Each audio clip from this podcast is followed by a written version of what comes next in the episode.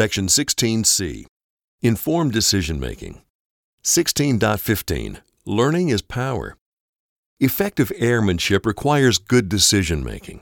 From airman basic to general, the decisions each of us make every day impact the delivery of air power. The habits of mind necessary for becoming a critical thinker are developed over time. Each of us must work every day to make good decisions by consciously applying the intellectual analysis necessary to account for complexities. The process of decision making is as important as the information analyzed. The habitual application of critical thinking methods to the gathering and analysis of information helps reduce our unconscious and natural tendency to accept an available option as satisfactory without actually exploring all feasible options before making a decision. 16.16 Performance Improvement Improving performance requires both planning and execution. For organizational change to be effective, planning and execution generally must include redesign or coordination on the following five interrelated fronts Organization and people. Human resources are the key to future viability and organizational growth in a continuous learning environment. Although processes and other front factors may change, focus should remain on providing workers with appropriate knowledge, skills, experiences, and tools. Technology. Technology is a crucial enabling factor that allows compression of cycles, lead time, distance, and broader access to information and knowledge assets. Technology also eliminates barriers between customers and suppliers. Policies, legislation, and regulations. Changing existing policies, regulations, and legislation may be required for new processes. Physical infrastructure. Physical facilities, equipment, and tools should be designed to support and maximize changes in workflow, information technology, and human resources. Process.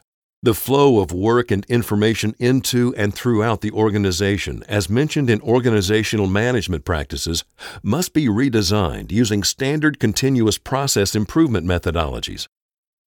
16.17 DOT-MLPF The acronym DOT-MLPF stands for Doctrine, Organization, Training, Material, Leadership and Education, Personnel, and Facilities. The acronym is used by the Department of Defense to describe a thought process that considers a broad spectrum of elements or requirements to generate informed, conclusive solutions to problems, future requirements, strategic direction, and performance improvement.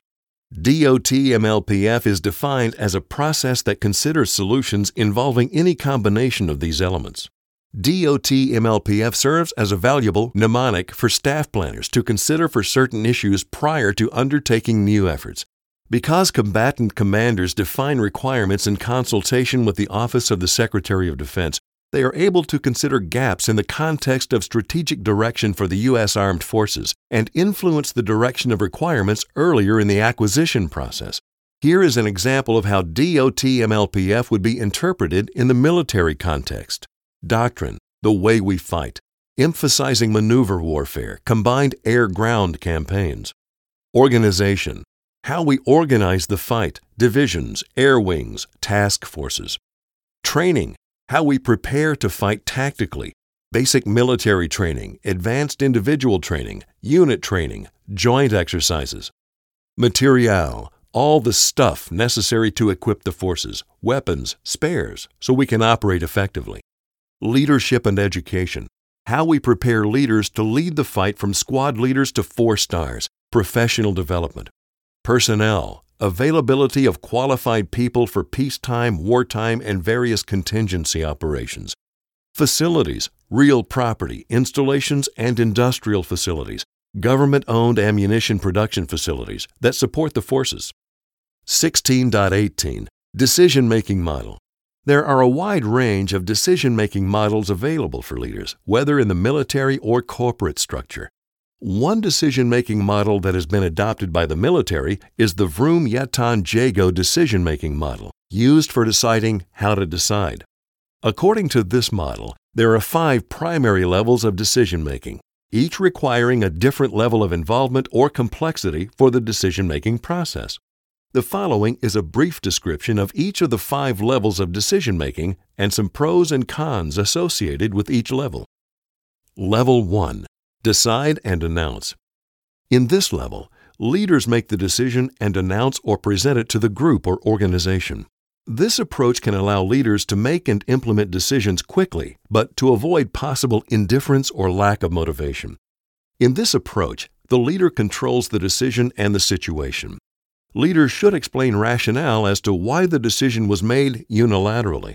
Cons associated with this approach are that leaders may not take the time to consider all the necessary information.